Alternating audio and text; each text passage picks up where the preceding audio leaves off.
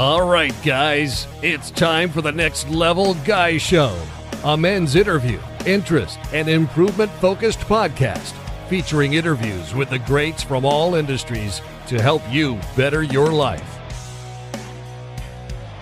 Each week, a new episode features an interview with one of the greats, covering all aspects of their story, from life hacks to tips and protocols that have allowed them to live life on the next level.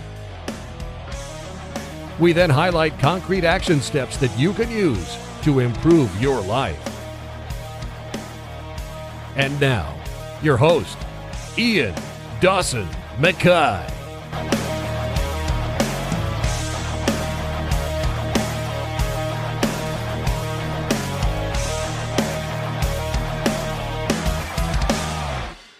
And today's guest is Anthony Trucks. Anthony's a former NFL athlete, American Ninja Warrior on NBC, international speaker, host of the Aww Shift and Shift Starter podcasts, author and founder of Identity Shift Coaching.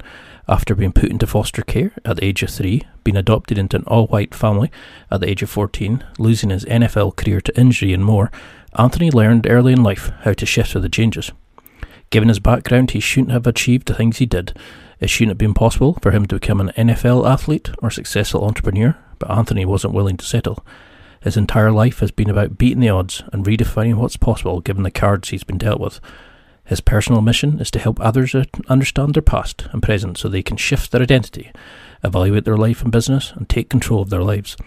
By teaching audiences how to turn roadblocks and obstacles into opportunities, Anthony inspires and teaches people to unlock their full potential and achieve success and happiness a healthier life, better relationships, a successful career, more money, whatever the goal is, let Anthony provide you with a roadmap to shift into success. And in this interview, we discuss what shapes our identity and how it affects our life, how to identify identity gaps in our life, how do we make an identity shift to become the person we want to be, and so much more. This is a perfect interview to listen to to find out how you can finally become the person you want to be. So use Anthony's identity shift hacks and finally achieve the goals you want to in your life. Yeah, I am. Uh, I am Anthony Trucks. I'm a former NFL athlete, uh, American Ninja Warrior uh, on NBC. It's a TV show here, and I'm a speaker, author, and a coach. And I teach people how to make shift happen, which is uh, it's all wrapped around a concept of identity, which really boils down to I teach people how to have an identity that matches their dreams, so they can actually achieve whatever goals they want. And I typically work with people who are like you know coaches, speakers, entrepreneurs, entrepreneurs, that realm of humans. Well, I, th- I, was so keen to have you on because I find a lot of people we collate all this information. You know, we hear all these amazing podcasts, books, and that. Yeah. But then when it comes to somebody actually actioning it, oh, the excuses, and we fall by the wayside, and we never actually go for what we want. And this is why it's so important to find people like you that can teach us how to do this. So, of all the people you've worked with, and you know the the problems you see, what do you think are the main issues facing men making these kind of changes? Why don't we go for this? Why would we prefer to stay in our comfort zones? Do you think? Yeah, I, you know, I think part of it's ego. I think we have uh, we're living in a world where we can't we can't be seen as not perfect, right? So we end up having situations where a lot of us are are feeling inadequate or feeling less than because typically we uh, we are comparing ourselves to individuals that are in places that are beyond us, and on top of that, I think when we are told what work we need to do, we are not really good at taking that feedback. We don't do a good job of like absorbing it, feeling it, and, and actually letting the ego subside so we can actually improve our lives. I love that. I was dreading you're going to say the ego because mine was really bad. When I think back to when I was younger, I would use any excuse of why you know that person wasn't better than me and why that they were having a, a, better way of doing that because of the you know the advantages they had, maybe because their family had more money or whatever it was. And and then I seen friends who were using drink and drugs to kind of hide from the, you know, it's it's easier to drink your way through it than it is to actually plan and go right. I'm going to try this. I'm going to do this. Do you think that's what we're doing? Is it are we hiding from this, or do we just not have a set idea of who we want to be, or is it our, you know, do we know no. deep down I don't know if we know. I think we know there's something off, right? Like they say people they rarely know what they want, but they know what they don't want, right? I think there's that level there. But even with that, you have to get to the point of of having an acceptance of the fact that I got to go find it. I don't think we always give ourselves permission to go find it. I think there's this thing that happens and we feel it and we go, ah, well, that sucks. And then we just live with it. And we find ways to distract ourselves through yeah, drinking and drugs and you know, sex and jobs and work and fitness. We just find ways to to give it without actually focusing in any way on what are the things that can remove this? How do I stop this from being a feeling I'm experiencing anymore? And I think we get stuck in that place. Because that's something I definitely had when I was younger, where I was wanting to start podcasts. I was wanting to go play, uh, do jujitsu. I was wanting to do like I had this whole range of goals, and the people I was hanging around with at the time, they were very much the let's go to the pub. Oh, let's go play football. You know, it was if you didn't fit inside that bubble, you weren't really involved or you weren't part of the group. And you know, going back to sort of like cavemen days of where if you're not part of the group, you can be isolated and killed by a leopard or something like you know. So it's it's the fear of escaping the group. So, can you go into a little bit um, about how identity is formed? You know, why is it so important, and how are we shaped? Is it from childhood, or are we affecting our identity every day, or how how do we mm-hmm. play into this? Well, yeah, there's a lot. There's a lot of questions tucked inside of that question. Uh, Sorry, so what is identity? No, it's fine. The the great place to start is what is identity, and identity is so if you think about how our life is created, it's based off of actions, right? It's things that you do that create this life you have or inactions that diminish what you could be doing. So we all have these areas of life where it's like we could be doing a lot, we don't. So here's how I look at identity. Identity is who you are when you are not thinking about who you are. And within that, actions are taken that craft your life. So when I'm not thinking about it, there's ways that I react, there's ways that I think, ways that I process, that I judge, conversations, situations that'll happen. Like I just show up without consciously thinking about how I'm showing up. I'm thinking about what I'm doing. I should do this and do that, right? But I'm not a level back going, but is that the right thing? Right. I'm not always I'm just in the motion. And that's what we say hindsight's 2020. Because mm-hmm. in that hindsight, in that moment, really, you, your identity was coming through. And so it's incredibly important because if you are not taking account of this and being aware of it, you will just run your life from the second question, which is how is it programmed? Well, you're going to run your life based off of programming that took place when you were a kid. At the end of the day, we have situations that that feed into our world and into our brains, and they program a lot of who we are. So what you end up seeing is a lot of things where where we have ways that we respond to troublesome, you know, situations. We have ways that we respond to feedback. We have ways we respond to um, I don't know, whether it could be work, success. We just do things. And a lot of it's programmed by teachers, preachers, coaches, leaders, people that tell us how to do certain things. And we carry that into our adulthood without even realizing it was already put in place before we were the age of like 14. And we live our lives from that place endlessly until some people at some point in time have crises that arise or they make a choice. The reason it's two different ones is because a crisis that you experience will put you in a position to be forced to figure it out.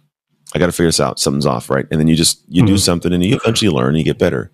But then the most successful people I knew were able to make a choice to be better before something was forced upon them. So they said, you know what? I want something more. I want to do something at a higher level. Where do I got to go like improve? Where can I go do something? And in that area, they they if they're wise, they'll find out what needs to be done. And most of the time, it's who they should become. Now, that's not always a clear thing. Is like the question of who should I become but really it's behind the scenes.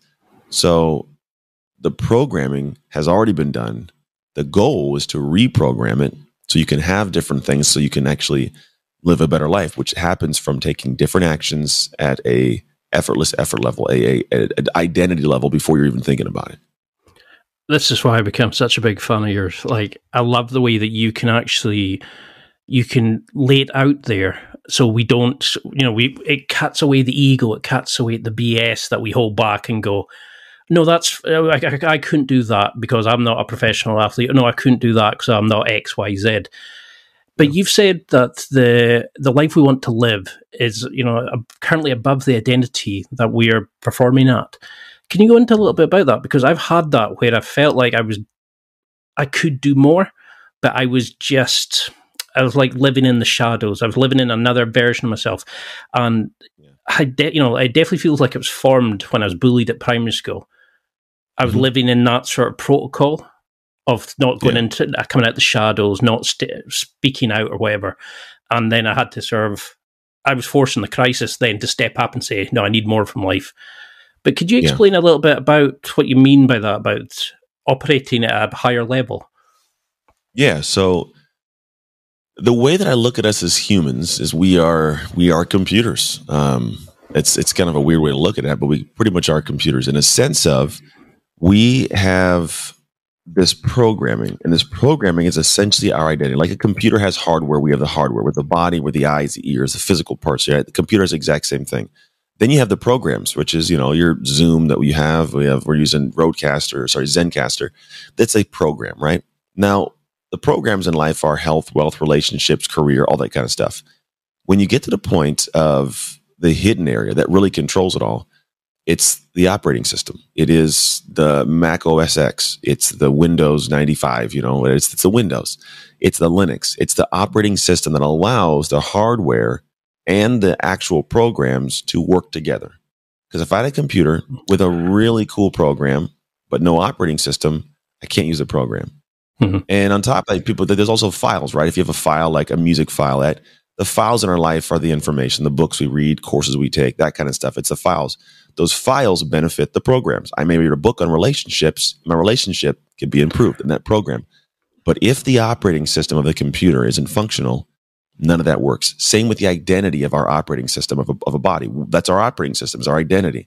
So, say I go and read a book on how to improve my relationship, and the, the program of the relationship is ready to get taken care of, and I'm, I got the hardware.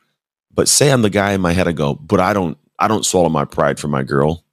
Well, your identity identifying as the guy who doesn't do the things to fix your relationship. Well, now your operating system is hindering the information from the file to show up in the program so you can experience it. So we are living these lives where we're not actually upgrading that operating system. We are married to old things from old ways. We haven't updated in any way. Like a computer, you got to update the operating system. A lot of us are going, but I got the files, the information, and I got the hardware right? I, I, got the program, I got a relationship, but I can't figure it out. Well, yeah, the issue isn't the information, the issue isn't the program. The issue is your identity. If you were to go in and take a look at how it's showing up to utilize those, you'd see you actually have a lot of room to grow. And if you do, all that stuff becomes amazing. That makes so much sense. And it's, I think this is why you've been so successful is you have a way of like outlining it like that to the layman, to the people who understand it on a deeper level, but you have a way of making the the client, I suppose, for a better word, to understand and use the different sort of the the ways to they can relate to it. So, do we have to identify the type of person that we want to become, or do we just need to know that I want to change? I need more from life. You know, how specific do we need to go at this point? Yeah, I, well, if you do it right, so we have a shift method which goes through multiple levels to get this all dialed in. But you do, as best you can, want to go the route of clarifying who that person is, so you can become that human. Because a lot of us will go, well, what do I got to do? Uh, and we'll say, what do I got to buy? What do I got to learn? Which is all good. But the bigger question is, who do you have to become? Because if your identity doesn't match your dream, then the dream doesn't get realized, right? So. Hmm for me, it's like you can go ahead and consume all that. You can think it's great. You have an amazing dream, but if your identity doesn't match, well, then the information doesn't get applied. You don't do the things.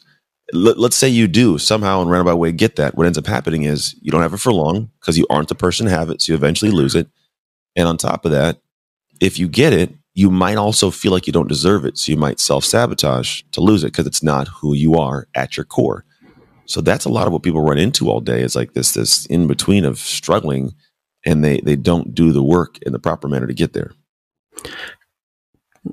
It's like it's like you're sort of like breaking down every single kind of barrier we have to get to that point of oh, you still there?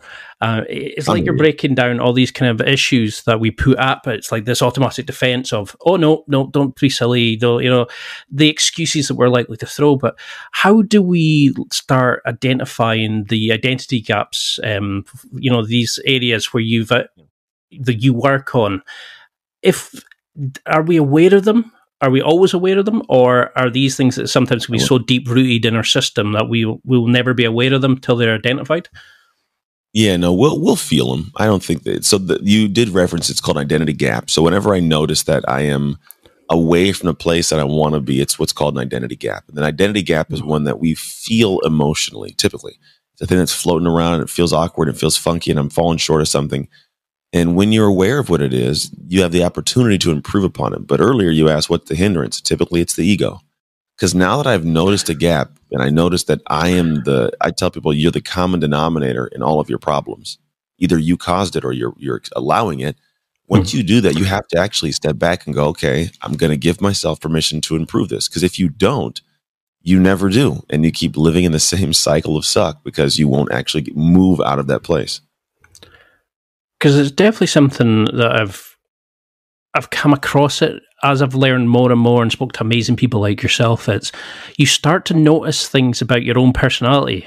You know, like you're kind of discussing it and you're like, oh, that applies to me. And then that opens up another avenue. You think, oh, I thought I dealt with that back in childhood. Oh, no, that's affecting me in my work because I do this. And that can be traced back from there.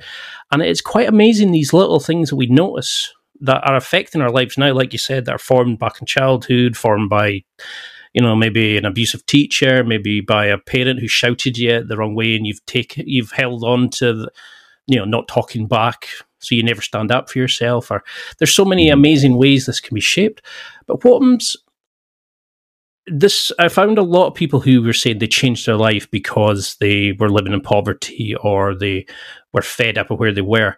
What happens to those people who have maybe done something bad in their past or maybe you know they were a bully or they were a criminal or they were whatever it is see it's a negative concept about us is it the same way of fixing that identity gap to come to peace with that? Do we have to deal with the baggage the emotional baggage first before we ascend to the next level?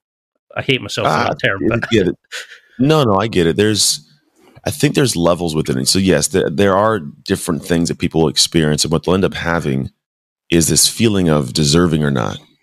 And and what you're talking about is a person who's like, look, I did something a little funky, uh, and maybe it wasn't a bully, maybe it was just something that wasn't in action or wasn't you know adequate for where I feel my pride could be. Mm-hmm. And what I'll do is I'll go, man, I don't I don't know if I deserve to go do that. And and what ends up happening is the only proof that we have from life is that we don't deserve very much. And so what I'm real big on is if you have that going on and you are remorseful, the idea is to show remorse, apologize, right? To yourself also. And then you must create with actions new belief, a new thing to believe. So if I want to believe I'm a good person and I show up well, what should you do? You can't just sit there and go, I'm a good person, I show up well. No, you should go do something where you are taking action of a good person who is doing well. It's very straightforward, but you need to do it over time to where you have proof to look back on in your heart's eye and go, yeah, you know what? I used to be that person, but I made a choice to make a change and I've done that. And I've, I've, you know, did a whole lot of actions. And at this point in time, I internally feel like, you know what? I, I do deserve or feel better than I did before. And, and, and there, there are always going to be things where it creeps up in the, in the past. Like you're always going to have the situation where someone can say something. However, if you have enough proof to show that that's an old version of you, then it's, is what it is. Right. So the idea is like, how can you in time create the same way you created that. Because think about it, that identity you have, you created with actions. So we get to do the exact same thing for a new identity. If not, then what makes you think you're going to get the hmm. new one, right? It takes time and energy and investment of energy. But the more you do it, the more you have an opportunity to have something new. That makes so much sense. And it's so well put. And I was just I was just letting it sort of sink in, thinking like of all the people who write to me and say, I would love to do this, but and they're always like, I did this back when I was 15 and I'm 38 or, you know, or something silly like that. And I'm like, but that doesn't define you. You know, if you've, if you've not done it again, or if you've, you know, said sorry or you made amends or you've just lived a good life since then, you know, you're showing yourself. And I think that sometimes we get so wrapped up in these kind of memories from the past that we think that is our identity because yeah. is it do we wrap up our identity in the emotional memories? You know, the things that come with the most baggage, the most negative connotations, the most extreme feelings, the most extreme emotions? Are they what we associate as our identity and we forget all the other good stuff that overbalances no. it?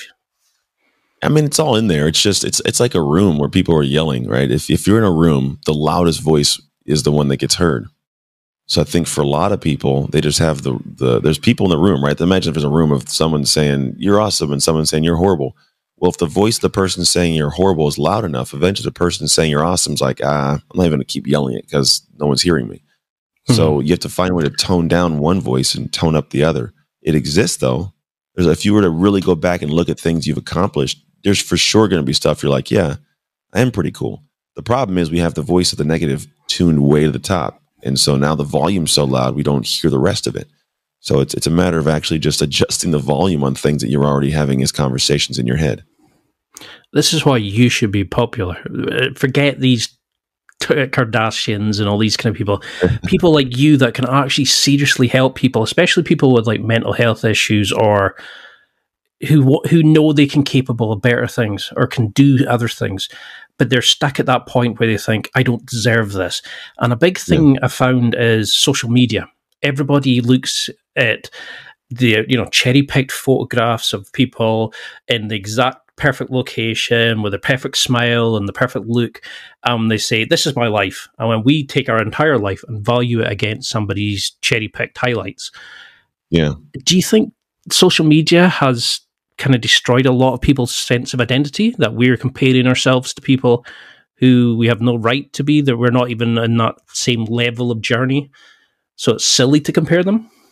No, I think that we, um, I think we have aspects where we've outsourced our identity to social media, and then we're trying to live. So we're li- the issue is an alignment issue, which means that that if I don't feel aligned to my portrayal, I feel internal uh, like anguish. So for a lot of people, they've outsourced their identity to social. This is how I look. Is how I'm so great. No makeup, right? And, but in real life, that's who you are. I've watched some recent things where these people, like they'll, you know, they kind of catfish individuals and they put doctored pictures and stuff up, but they never want to meet the person in real life because if they do, they realize that's not how that person really looks. And mm-hmm. so we, that person's identity is wrapped up in the individual that they're sending a picture of, all dolled up. But the internal thing is like, I could never meet them. There's, an incongruency of, of identity there.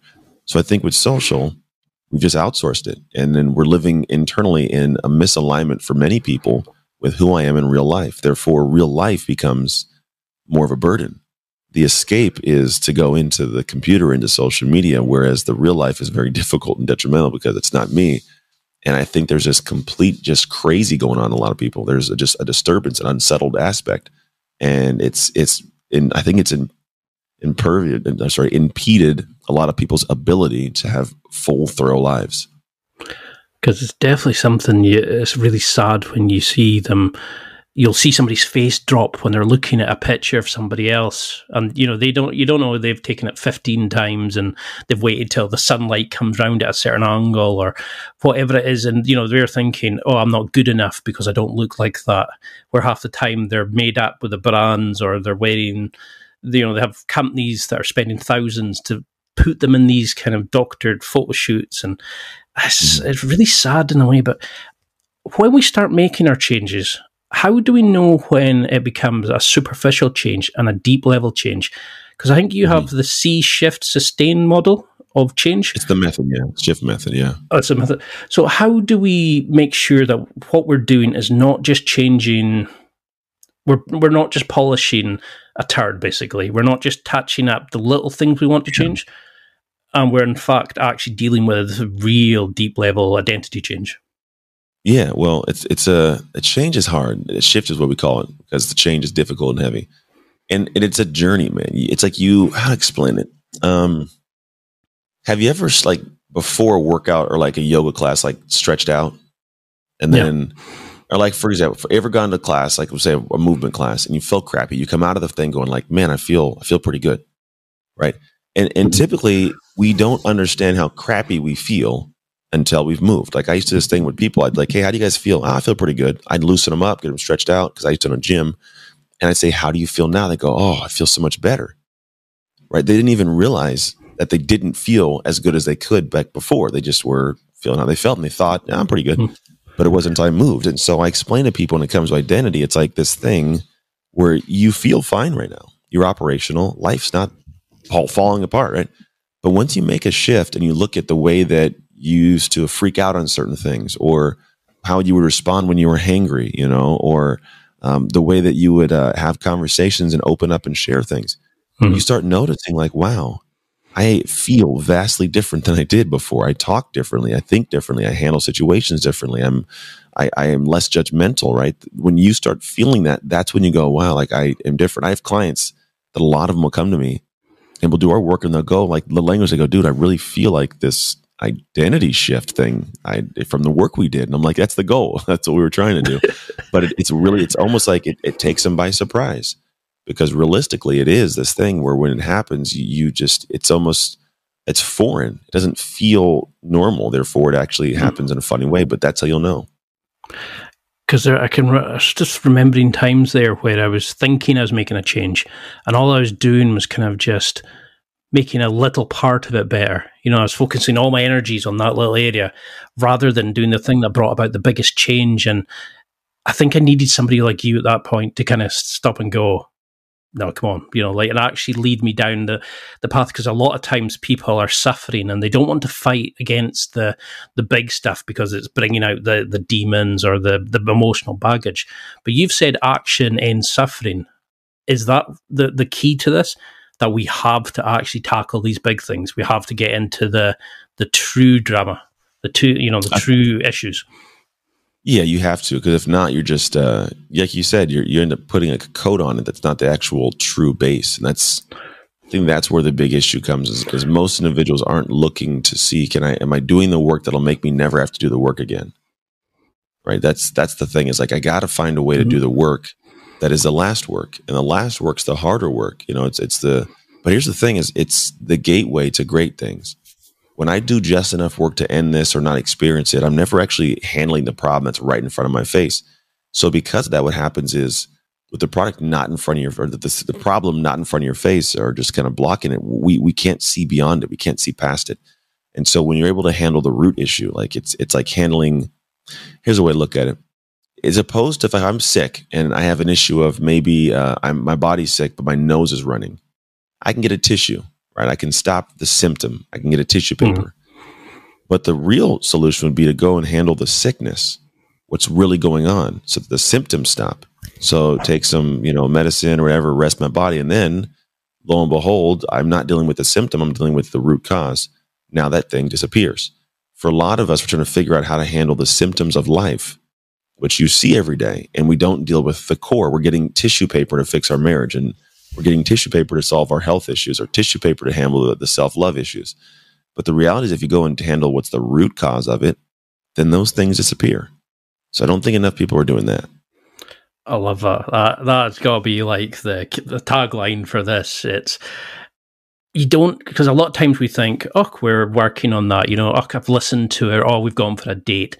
That's going to fix our marriage. Where it's been years of poor communications or you know we're going to fix a friendship by just going out for a pint or something like that you know it's like we think these little actions rather than like you're saying dealing with these big issues we kind of try to fix the holes in the dam rather than get the concrete out you know and fixing it properly so you've said what um where is it sorry what you create creates you is that yeah. what you're kind of discussing here? Is what actions you put in is what you'll get back out. So rather than dealing with just the the runny nose, you're actually dealing with the sickness. You're actually dealing with the real issues, and that would help create the better version of yourself. But if you don't tackle the main issue, you're only going to create a shallower version of who you could become, perhaps. Yeah, we just keep you, you, the same thing. You'll have different symptoms if you don't deal with the, with the actual root cause you may stop the runny nose, but then all of a sudden, like you get diarrhea. You know, there's going to be different things. You, again, it's it's just going to keep coming out. The energy will come out in the same way and just in different areas. So if you don't actually focus on the root causes of it all, the symptoms never actually will stop. And so you'll keep experiencing the same thing over and over again. That's why people end up dating the same person with a different name. Just the same person over, get the same job that's mm-hmm. in a mm-hmm. different, you know, logo on the building. Same thing. Because you're not dealing with the root cause. And, and when you deal with that, those things now remove themselves from your lives it's it's blown me away because like I was listening to a few of your videos earlier, and it's like it was like you were kind of delving deep inside and kind of going, right, all that bullshit you've been holding for years, let's tackle it. You know, like let's look at this, let's look at that, and you're opening it up, but you weren't kind of. It's not like needing 60 years of therapy. I was just listening to a video and you were giving sort of concrete action of how to fix each individual thing. And before you mm. knew it, you were a completely different person. You know, you were just completely changing your identity towards who you wanted to be. So as we start changing, how do we step out of this comfort zone? You know, when we start getting that fear and anxiety, you know, say yeah. we're overweight and we want to start going for a walk outside, but we're worried the neighbors will laugh or want to start jujitsu, but we're worried that, you know, going and meeting new people, whatever it is. How do we deal with that? How do we see it as a change for the better and a good thing? And, you know, so it actually loosens its power rather than thinking, yeah. no, that's not me. Well, yeah. The thing is, is we're fearful of outcomes. We're fearful of, of failing things, and so we typically run into these these issues where like I don't want to go do that because what if I I don't pan out to be as great as I thought I was going to be, right? And what a lot of I've found boils down to is we have these issues where we are identifying with the outcome and the end destination, and when you identify with that, the problem is is you'll realize immediately you're not there yet. So like, and, and then that's why we don't take action. I don't go towards this thing because I'm going to do it and I'm going to realize I suck at this because I can't be a professional baseball player tomorrow. Yeah, yeah, you can't. I, it's not possible, right? But mm-hmm. if you can flip it and go, I'm going to identify with the effort. I'm going to identify with the person who, come hell or high water, I'm going to figure it out. Well, what ends up happening is you get to a different level of internal, and and now what you start doing is you start becoming this person who like loves the fact that today, just today, you did all the things you had to do. Now, the things you're doing are in the direction of the dream you want to go. But just today, you did the things. And when you do the things today, they bring around tomorrow. And, and now I can feel good every single night. And what happens is the energy that I'm using while going towards this is positive energy of like, good job, Ant, you got today done, as opposed to negative energy of you suck, you haven't got there yet. And so for many people, when they start to like, how do I go into the fear of it? go in with the reality that you're not going to go f- and kill it day one, but that's supposed to happen.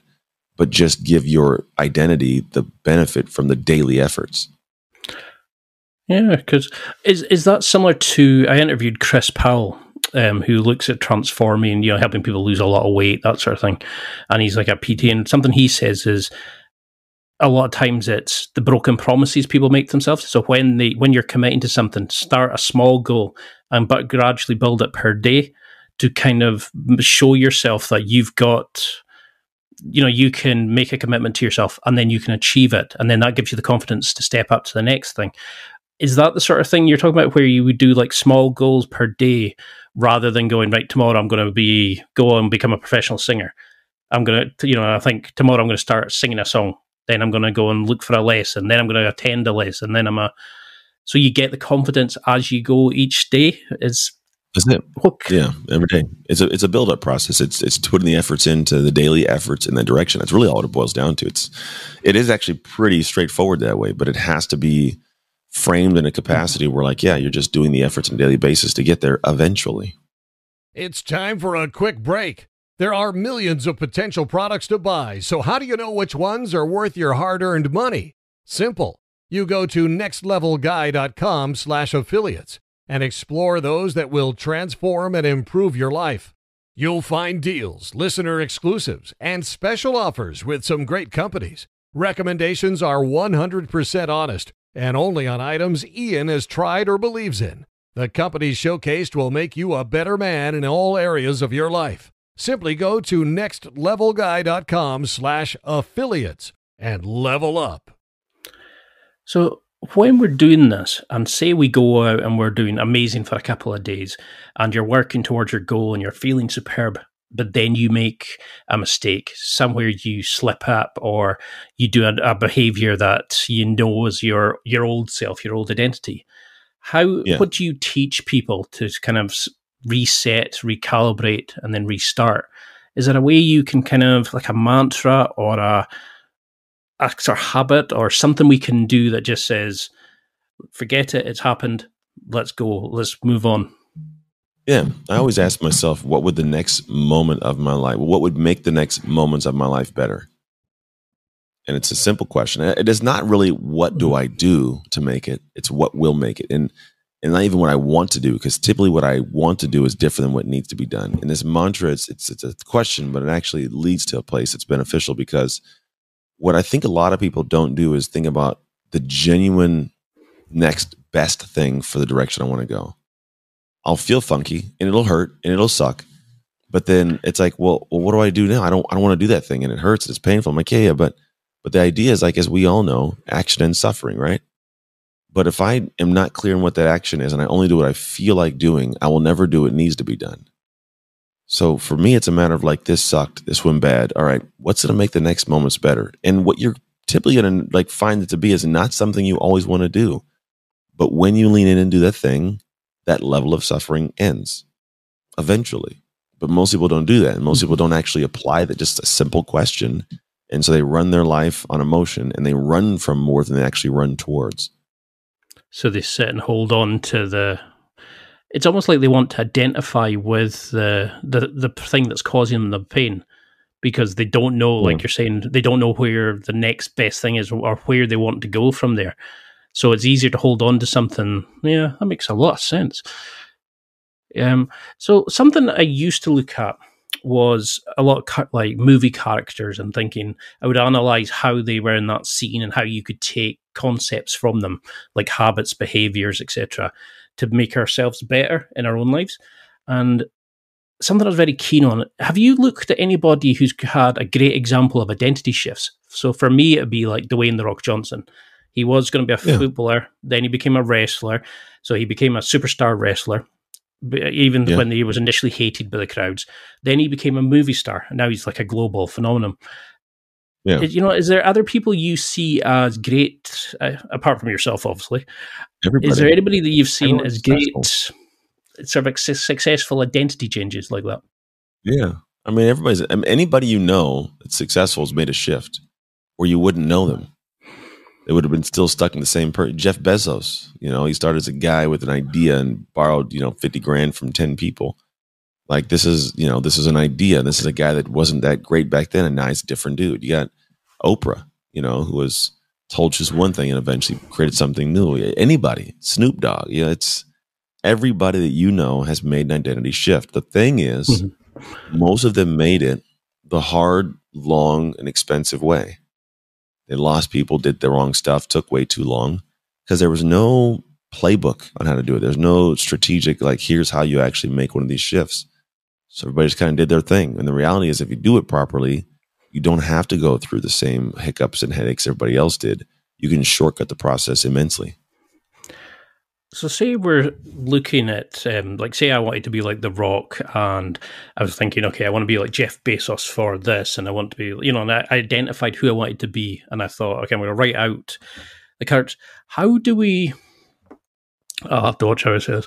How do we make sure that the people we're bringing along are the five you know the they always say that you're the average of the five people you hang around with how do we make sure that the people we're interacting with the habits we're dealing with how do we make sure that we're not bringing along a bunch of arseholes you know how they say you know you might not be depressed you might just be hanging around with arseholes how do we make sure that who we're interacting with are the people that are good for us and eliminate those people that are like um, happiness drainers or pulling us back out of who we want to be?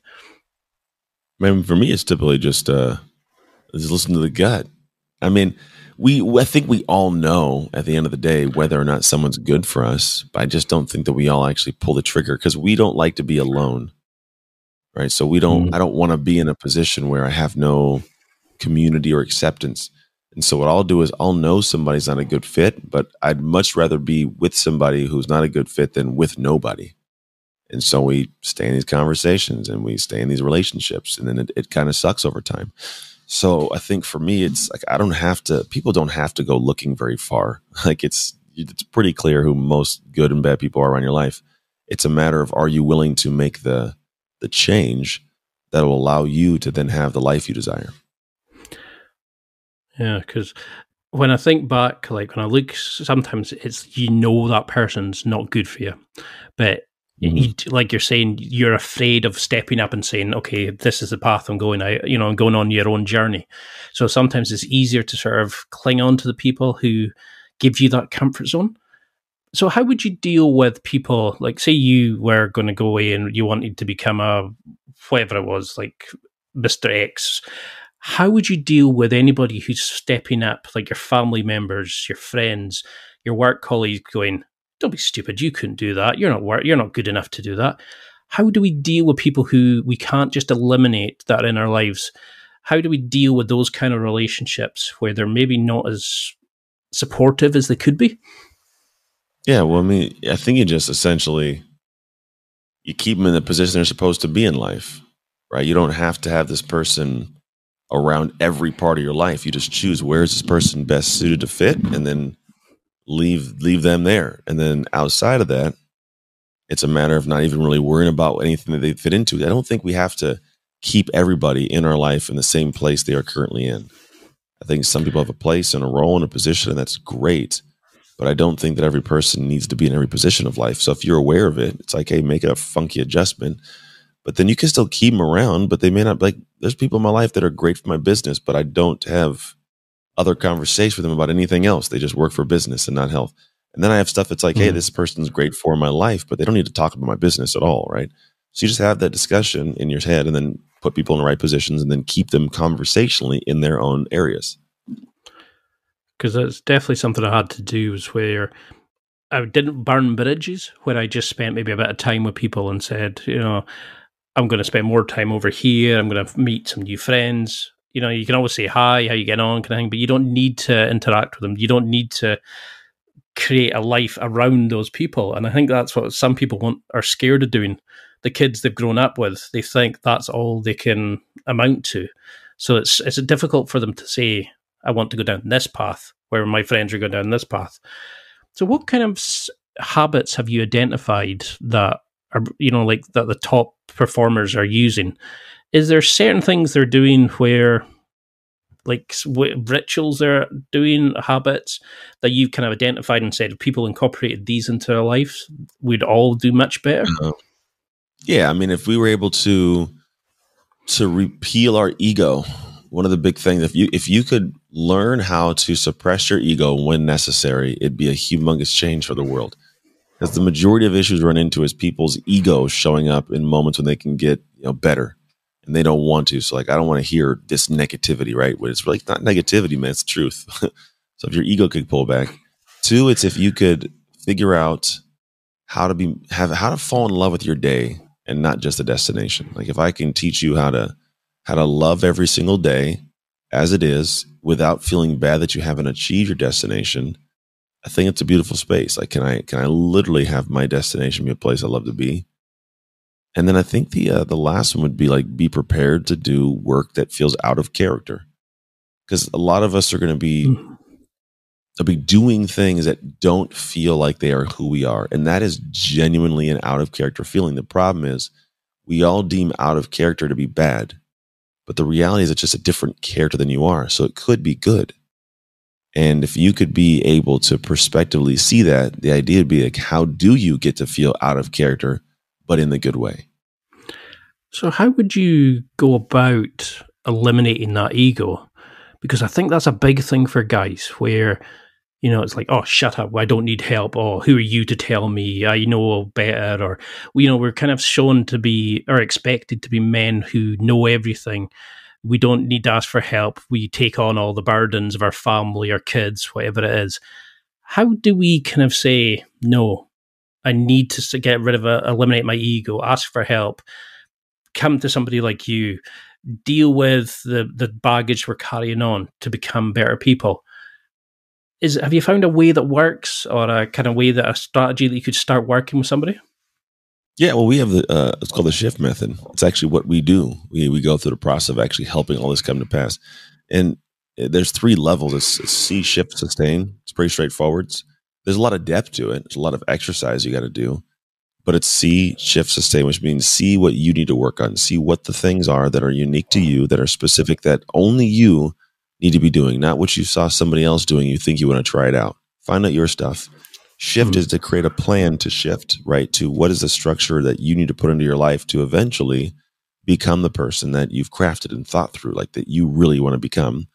And then how do you sustain that long enough to internally and externally make that shift. So one day you look back and you're like, I am a different person. I don't even recognize myself from who I was a month ago. And is it is it really that simple to change? I mean, is that the kind of thing that because in our heads we think change is going to be like one of these things that's going to take years and years, but what kind of time frame are you thinking? I mean, how how long would you Usually, need to work with somebody? Yeah, we usually see it happen about 90 days.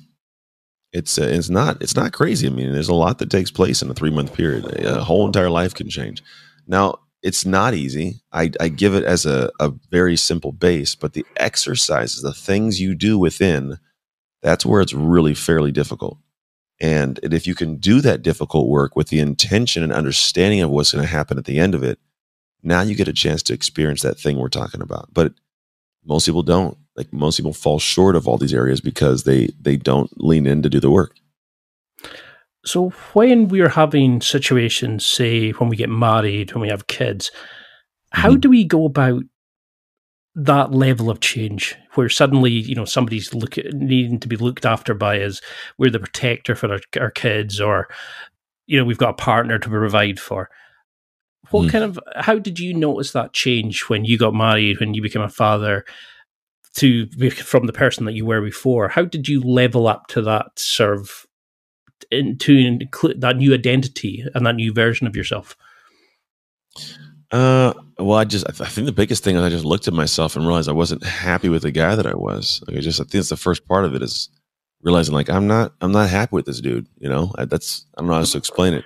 Cause if you don't give yourself like the, the, you know, the ego suppression and actually poke a little bit, you never give yourself permission to improve.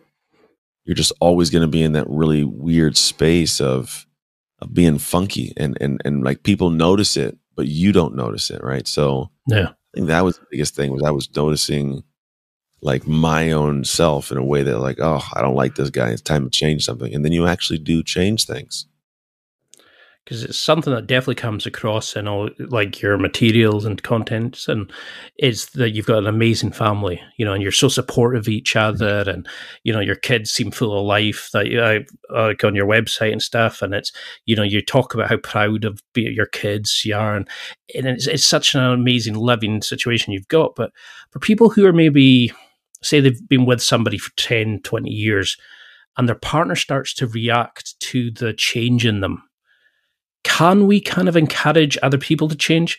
Is there anything we can do if our partners are on different wavelengths to who we are? Or is that something you have to kind of do as a personal journey? Uh, you know, I don't know, man. I, I think well, you can't want more for someone than they want for themselves. Mm-hmm. That's the big thing. It's you gotta, you gotta. Ha- they have to desire it because if they desire it, then it's, it's a better situation.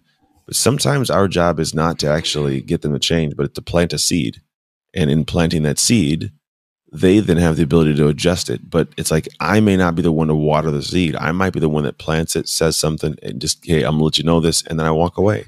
And they have to determine what to do with it. And actually, if they're good, and hopefully they would, like they get to apply the information and get somebody else to water that seed so it grows. So, say um, you had somebody listening just now and thinking, "This is amazing. I really need this. This is going to change my life." How would you start working with a client? You know, what kind of things would you would you want them to kind of bring to you? You know, to say this is where I am, or is there some sort of like self analysis that we can do at the moment to kind of look at ourselves and what's holding us back? Yeah, I mean, I mean, the self analysis It can happen internally, uh, or you get other people to give you insight. I think that's what you're talking about. Like it's you get other people to show you things, people you respect enough to be able to give you like the words you need to hear, not what you want to hear. And in doing so, it turns into this thing where you start to have better self awareness to grow. But you got to be around the right people. People are paramount to the whole process. So, if you had somebody that came to you just now and said, like, say it was me, and I said, I want to take this podcast to the next level. I know I can do this, but I'm feeling mm-hmm. a bit of imposter syndrome, for example are things like imposter syndrome, um, jealousy, all these sort of feelings, these negative emotions, are these a sign of who we want to become? And we're jealous because it's something we want to do, or are these just sort of, you know, I mean, you know what I'm trying to say? Is like, are we? Should we use these as kind of fuel to then make our change to show where we want to become better people? Or is there something else behind imposter syndrome, jealousy, these sorts of things? Mm, um, the imposter syndrome is natural. It's it's this thing that is naturally going to be there because you end up having a situation where you've never actually done this thing. So why would you think you're supposed to be good at it? And this is again that same thing of identifying with the outcome. You shouldn't identify or even think about, am I this person or thing? Because you aren't. That's the idea. Like you aren't. So what you need to start doing is identifying with the efforts, and that removes the imposter syndrome. Because if you're just if you're the person that tries real hard, why how are you an imposter in that? You know, you're not. You're doing the actual work to be better there. So it's a lot a lot smarter way to look at things. Do it that way. So, what kind of character traits have you noticed that? Can you look at somebody and say, you know, that's not who you are? What kind of things start no, do you notice in somebody's life that is a good indicator that these things are not working? Is it that we start getting annoyed? Is it that we start mm. looking at people and being jealous of a lot more? You know is, is, there signs that we can look out for in our own life like red flags? No nah, i mean yeah I know, because at the end of the day it's all relative to each person that's the thing. It's it's a matter of checking in with how you feel. If you feel crappy, then odds are something's off, right? But if you don't, then odds are something's not. But you've really got to go through the uh, the aspect of, of what is your version of great and good, and then gauge it from there. I don't think enough people actually take the time to think through whether or not the things they're hearing feedback wise are useful to them and who they choose to be outside of the world. So I think the first thing is like, yeah, really settle in like what what is good, what is bad relatively to you, and then from there you make decisions. So how would we start doing that? Like, is it literally just a case of this part of my life is good, that part of my life is bad, or yeah, I mean, we have you have different identities in different capacities. Who I am here is different than who I am with my kids or my wife or you know mm. clients, right? So the idea is like just look at your life and say, where's an area that I'm falling short of my potential? Where's an area where something could be better? And when you learn that, that's where you start making adjustments. Because that was something I was in, I was very interested in was like our identity isn't just one part. You know, we've got different a role that you play at work, a role you play at home, like you're saying with your kids, etc. How yeah. do these how do we then know which part of us is struggling? You know, how do we know maybe that something that a role we're not fulfilling with our wife is affecting us at work? How do we how can we dial in and find that that bad egg to fix it? Yeah, I mean, if you find well, first off, if you notice it's off, it's off. It's pretty straightforward. Like you don't have to go looking around to realize your marriage is messed up. If your marriage is messed up, you know your marriage is messed up, right? They'll tell you.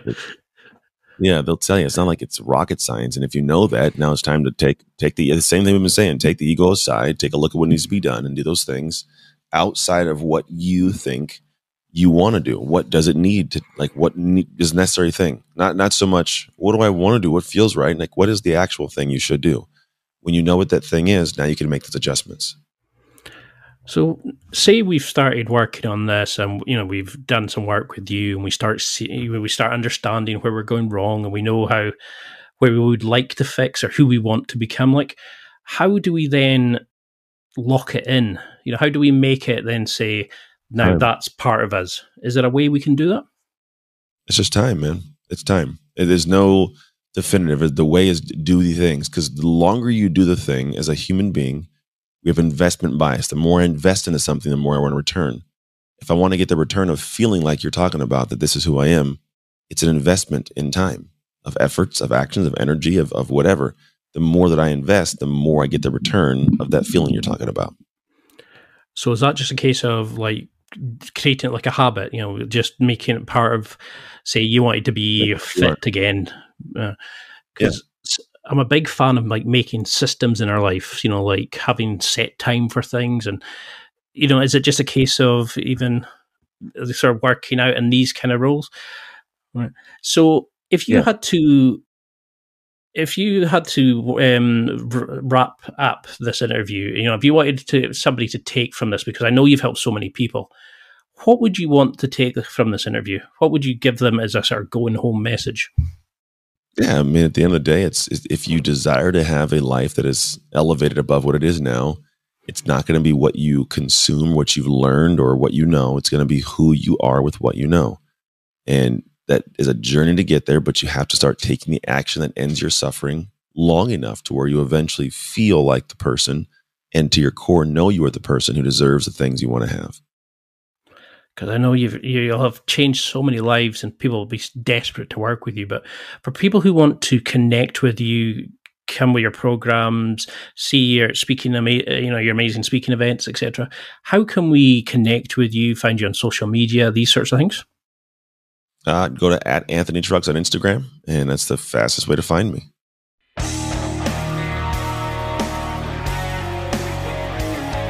Well, that's it for another week, and thank you for listening.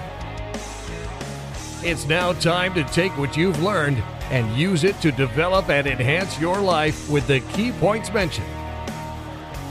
Listen, try it, embrace it, use it, and crush it. Now's your time to hit that next level in your life. If you liked this episode, then please leave a comment on the show notes or a review of the show on your podcast platform. Everything helps evolve the show. Until next week, keep seeking the next level in your life.